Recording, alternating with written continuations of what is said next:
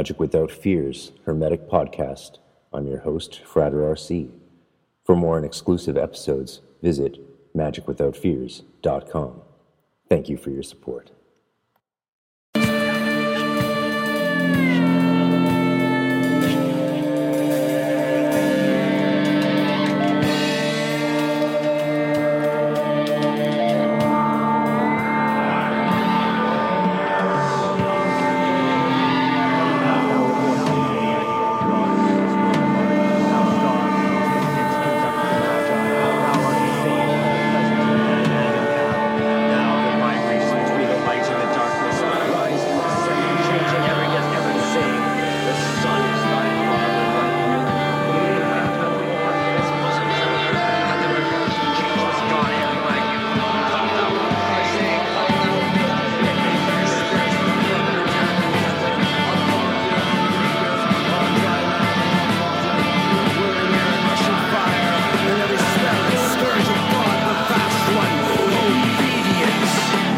Welcome to Magic Without Fears Hermetic Podcast.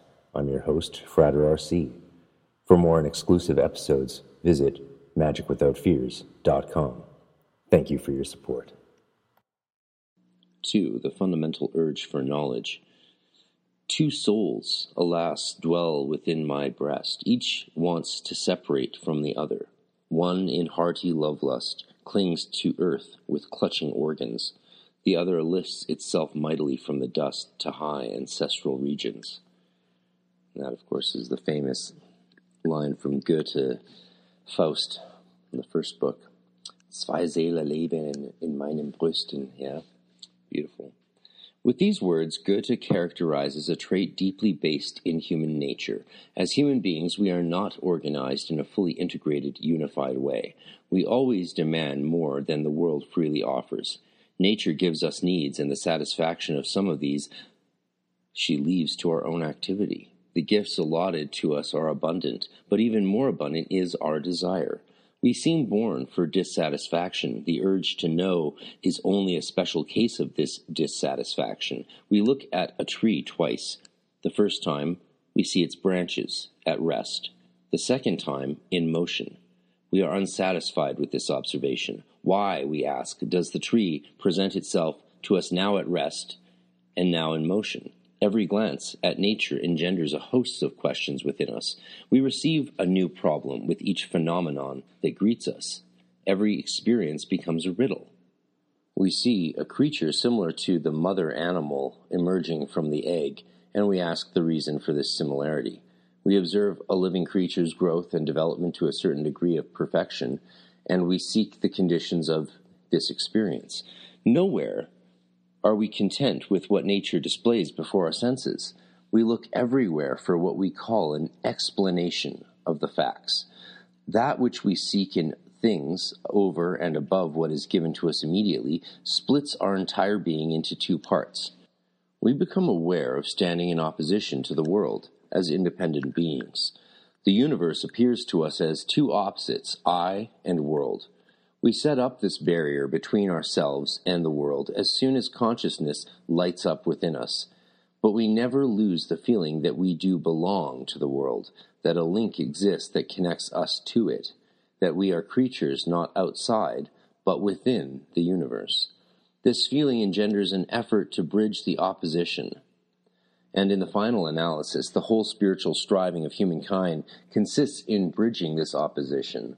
The history of spiritual life is a continual searching for the unity between the I and the world. Religion, art, and science share this as their goal. The religious believer seeks the solution to the world riddle posed by the I, which is unsatisfied by the merely phenomenal world, in the revelation meted out by God. Artists try to incorporate the ideas of their I in various materials to reconcile what lives within them to the outer world. They too feel unsatisfied with the merely phenomenal world and seek to build into it something more that their I, going above and beyond the world of phenomena, contains. Thinkers seek the laws of phenomena, striving to penetrate in thinking what they experience through observation. Only when we have made the world content into our thought content do we rediscover the connection from which we have sundered ourselves. We shall see later that this goal is reached only when the tasks of scientific research are understood much more profoundly than often occurs. It's fascinating how he's addressing actually some of the central uh, issues in the mystery tradition right here. He's addressing initiatory theology essentially in his anthroposophy here. It's, it's great.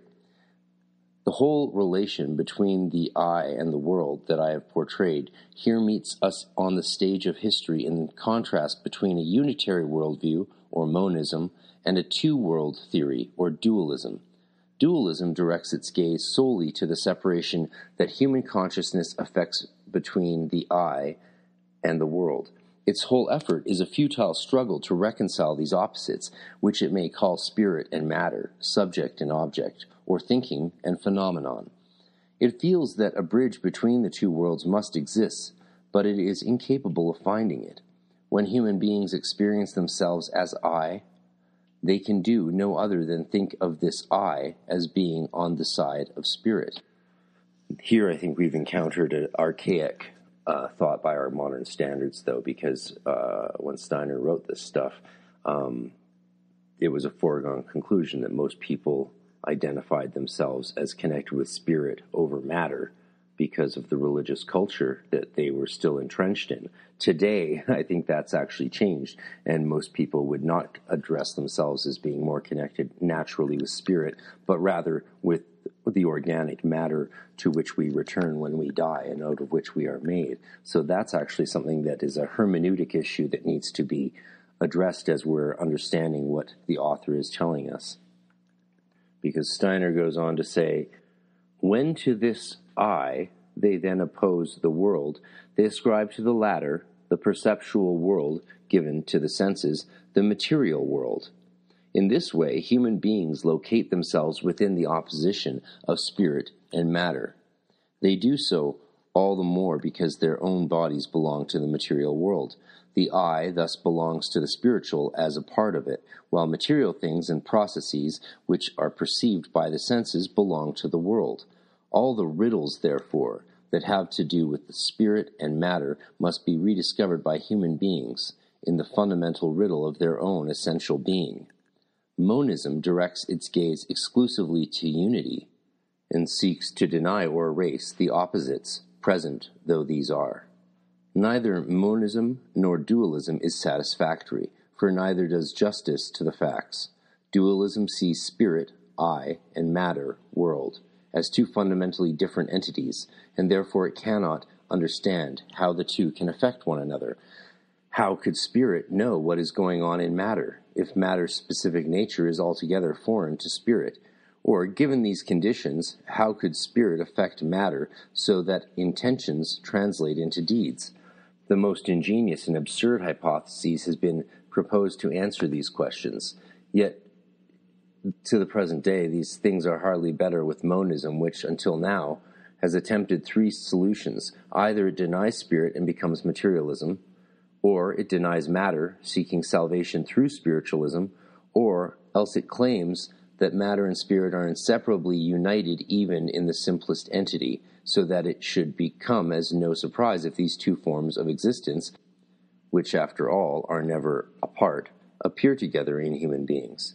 Materialism can never offer a satisfactory explanation of the world, for every attempt at an explanation must begin with one's forming thoughts about phenomena. Thus, materialism starts with the thought of matter or of material processes. In so doing, it already has two different kinds of facts on hand the material world and the thoughts about it. Materialism attempts to understand the latter by seeing them as a purely material process. It believes that thinking occurs in the brain just in the same way as digestion occurs in the animal organism. Just as it ascribes mechanical and organic effects to matter, materialism also assigns to matter the capacity, under certain circumstances, to think.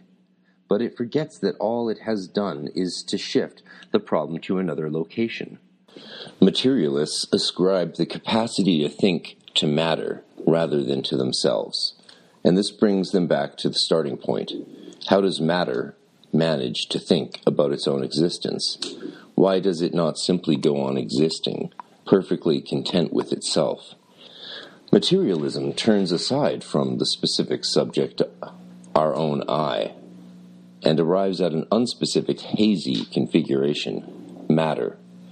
Here the same riddle comes up again. The materialist view can only displace the problem, not solve it.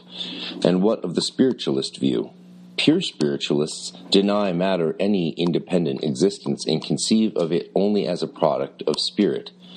If they apply this view to the riddle of their own human existence, they are driven into a corner. Over against the I, which may be placed on the side of spirit, there suddenly appears the sensory world. No spiritual point of entry into it seems open. It has to be perceived and experienced by the I through the material processes. As long as it tries to explain itself solely as a spiritual entity, the I cannot find such material processes within itself. What it works out for itself spiritually never contains the sense world. It is as if the I has to admit that the world remains closed to it unless it puts itself into an unspiritual relationship to the world. Similarly, when we decide to act, we must translate our intentions into reality with the help of material stuff and forces. We are thus referred back to the outer world. The most extreme spiritualists, or perhaps the thinker who, through his absolute idealism, presents himself as an extreme spiritualist, is Johann Gottlieb Fichte Note Fichte, 1762 to 1814, a disciple of Kant. Fichte went on to develop his own powerful system of transcendental idealism. His influence reached from the Romantic philosophy of Novalis and Coleridge to Rudolf Steiner. Steiner returned again and again to Fichte, beginning with his inaugural dissertation, The Fundamentals of a Theory of Cognition, with special reference to Fichte's Scientific Thinking, 1891, published as Truth and Science, 1892. Fichte attempted to derive the whole world structure from the I.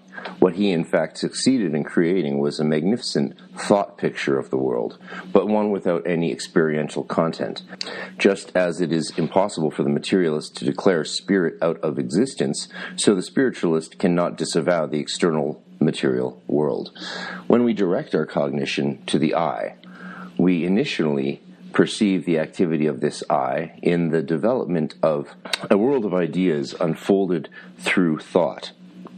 Because of this, those with the, a spiritualist worldview sometimes feel themselves tempted, in regard to their own human essence, to acknowledge nothing of the spirit except this world of ideas. In such cases, spiritualism becomes one sided idealism. It does not arrive at a point of seeking a spiritual world through a world of ideas. It sees the spiritual world in the idea world itself. Its worldview is forced to remain fixed, as if spellbound, within the activity of the I itself. Now, for my non German speaking friends out there, the I here would be ich. And therefore, it's important to remember that ich, the, the ich, the I, is also what Freud would use for ego, because ego is just Greek for I. So we're talking about the ego here when we say the I. We're not talking about some higher, supernal, ineffable self. We're talking about who we are. So, Kabbalistically speaking, this is not the ego that so many people talk about that needing to have die or be destroyed. Rather, it is the throne upon which you want to make ready for the higher spirit, your higher self, your Übermenschen, to come and reside in the ego, in the structure of the Ich. A curious variant of idealism is the view of Friedrich Albert Lang, as represented in his widely read History of Materialism, Lang takes the position that materialism is quite right when it explains all world phenomena, including our thinking, as products of purely material processes, while conversely, matter and its processes are themselves a product of thinking. F. A. Lang, 1828 to 1875, was professor at Marburg, where he established a long lasting tradition of neo Kantianism. Lang introduced Darwinism and philosophy of history into Germany. See also Rudolf Steiner, The Riddles of Philosophy. The senses give us effects of things, not faithful pictures, let alone the things themselves. But these mere effects include the senses along with the brain and the molecular vibrations within it. That is, our thinking is produced by material processes, and these are produced by the thinking of the I. Lang's philosophy is thus nothing but the conceptual version of the story of the brave Munchausen, who holds himself up in the air by his own pigtail. Note Baron Munchausen Munchausen, 1720-1797, was a German soldier who served with distinction in the Russian campaign against the Turks. A noted raconteur, famed for exploits and adventures, his name became associated with absurdly exaggerated stories. A collection of such Munchausen tales was published in London in 1785 by Rudolf Erich Raspe, himself a scholar and adventurer. A third form of monism sees both essences, matter and spirit, as already united in the simplest entity, the atom. But here too, nothing is achieved except that the question, which really originates in our consciousness, is displaced to a different arena. If it is an indivisible unity, how does a unitary entity manage to express itself in a twofold way? In regard to all these points of view, we must emphasize that the fundamental and primal opposition confronts us first in our own consciousness. It is we who separate ourselves from the native ground of nature and place ourselves as I in opposition to the world. Goethe gives this its classical expression in his essay Nature, even if his style initially appears quite unscientific. We live in her, nature's midst, and are strangers to her. She speaks with us continually, yet does not betray her secret to us. But Goethe also knows the reverse aspect. All humans are within her, and she in them. Note Goethe, Fragment über die Natur, Fragment on Nature, and that's something they made us read in, in Waldorf school, so it uh, was Goethe's great. Go read Goethe. It is true that we have estranged ourselves from nature, but it is just as true that we feel we are in her and belong to her. It can only be her activity that lives in us. We must find the way back to her again. A simple reflection can show us the way. To be sure, we have torn ourselves away from nature, eh, but we must still have taken something with us into our own being. We must seek out this natural being within ourselves, and then we shall also rediscover the connection to her. Dualism fails to do this. It considers the inner human as a spiritual being, quite foreign to nature, and then seeks to attach this being to nature. No wonder that it cannot find the connecting link. We can only find nature outside us if we first know her within us. What is akin to her within us will be our guide. Our way is thus mapped out for us. We do not wish to speculate about the interaction of nature and spirit. We wish to descend into the depths of our own being to find there those elements that we have saved in our flight out of nature.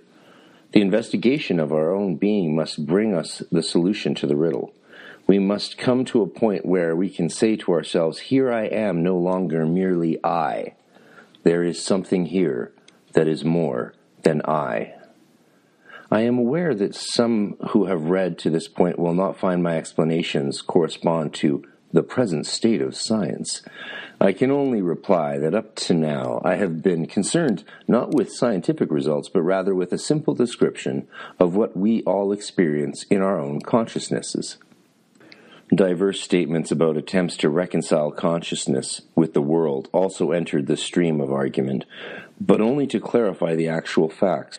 For this reason, too, I attach no value to using the individual expressions such as I, spirit, world, nature, and so forth, in the precise way that is usual in psychology and philosophy.